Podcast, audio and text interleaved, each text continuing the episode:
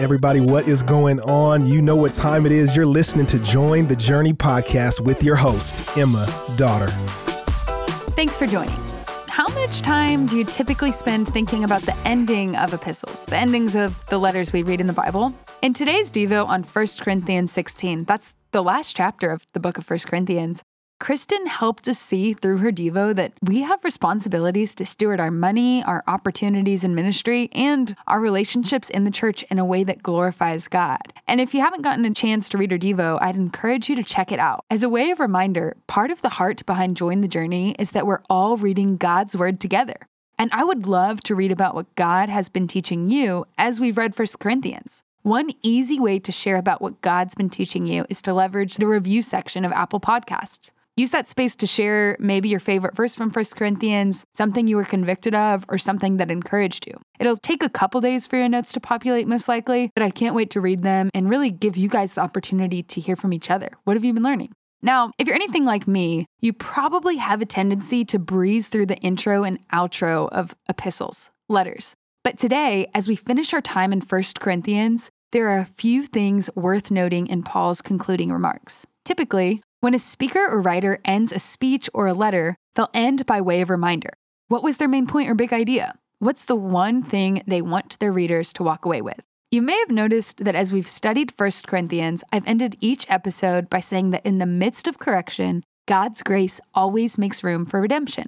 I finished with that line because as we've seen, as we've read 1 Corinthians together and continue to study it on Sunday mornings, the theme of this book is correction. But the good news is that our mistakes don't have to have the last word.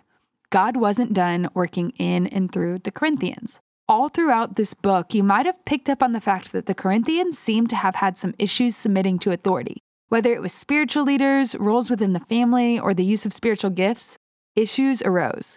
Many wanted to do their own thing or gravitate toward what we might consider celebrity pastor culture. And given all of that context, it makes sense that Paul would acknowledge maybe some less flashy servants of the Lord. In verses 16 and 17, Paul mentions a guy named Stephanas. Paul previously mentioned him in 1 Corinthians, but if you're anything like me, you probably forgot about him. I mean, honestly, I didn't know who he was at first. But as the team and I studied, here's what we found. According to chapter 1, verse 16, Stephanas and his family were Paul's first converts in Achaia. That's the territory where Corinth was located and this family had selflessly served the Corinthians. They were marked by altruism, which is a fancy way of saying that they put the needs of others before their own.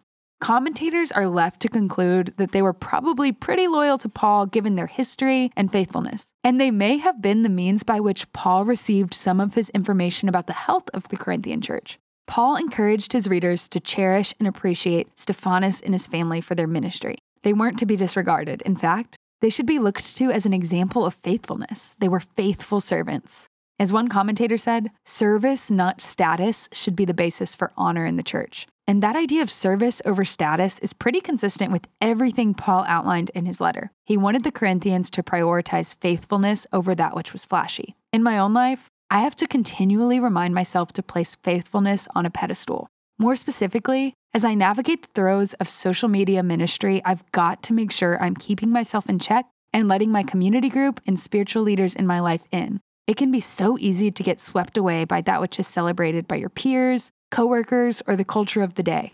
Every day, I seek to remind myself that faithfulness is the goal. Prioritize faithfulness over that which is flashy or impressive. Faithful over flashy. We're running out of time, but I want to point out one more thing in verse 21. Paul says, I, Paul, write this with my own hand. That's likely because it was typical for him to dictate his letters to a scribe, but scholars believe it was also typical for him to add some sort of word or greeting in his own penmanship at the end of the letter. This would serve as validation. The letter was actually from Paul. Now, there's a little bit of disagreement over the specifics of what I write this in my own hand meant, but you get the idea. Paul concludes by saying in verse 2 If anyone has no love for the Lord, let him be accursed. Our Lord come.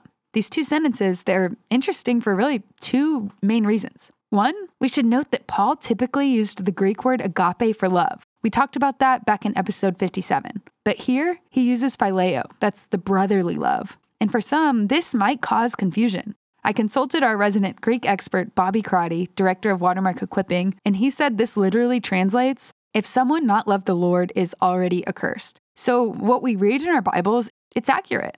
Why the use of phileo love instead of agape then?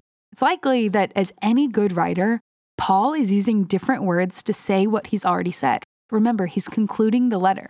Phileo is used twice in John and once in 1 Corinthians. John 5:20 for the Father loves the Son, and John 16:27 for the Father loves you. We're left to conclude Paul's just using another word for love without having to repeat the same word he's been using throughout the letter. We work hard to do this. Good writers use variety. It's not surprising that the writers of Scripture would do the same thing led by the Spirit. We'd expect excellent writing as he concludes his letter. And the second thing worth noting is that Paul says, Our Lord come, or Maranatha in the NASB. Maranatha is an Aramaic expression, and honestly, it's odd to find an Aramaic word in a letter written in Greek to a Greek community. So, how do we make sense of this? One commentator said, The explanation is that that phrase had become a watchword and a password. It summed up the vital hope of the early church, and Christians whispered it to each other, identified each other by it in a language which an unbeliever could not understand. It would appear then that the fixed usage of the term Maranatha by the early Christians was a witness to their strong belief in the imminent return of Christ despite potential present persecution. Jesus could come at any moment, so why would we not take him and his desires for us seriously? That's Paul's point. All believers mess up. We make mistakes and get things wrong, but the Jesus we believe in is real. He's coming back, and he's worthy of our honor and imperfect attempts at obedience. Keep at it, friends. Keep trying to be faithful. Because in the midst of correction, God's grace always makes a way for redemption. Hey, we want to thank you for listening and we hope you enjoyed the episode. Did you know that you can help support Join the Journey by rating and reviewing this podcast? And if you're willing, we'd love it if you subscribe, because the more you download, the easier it will be for new friends to find the podcast.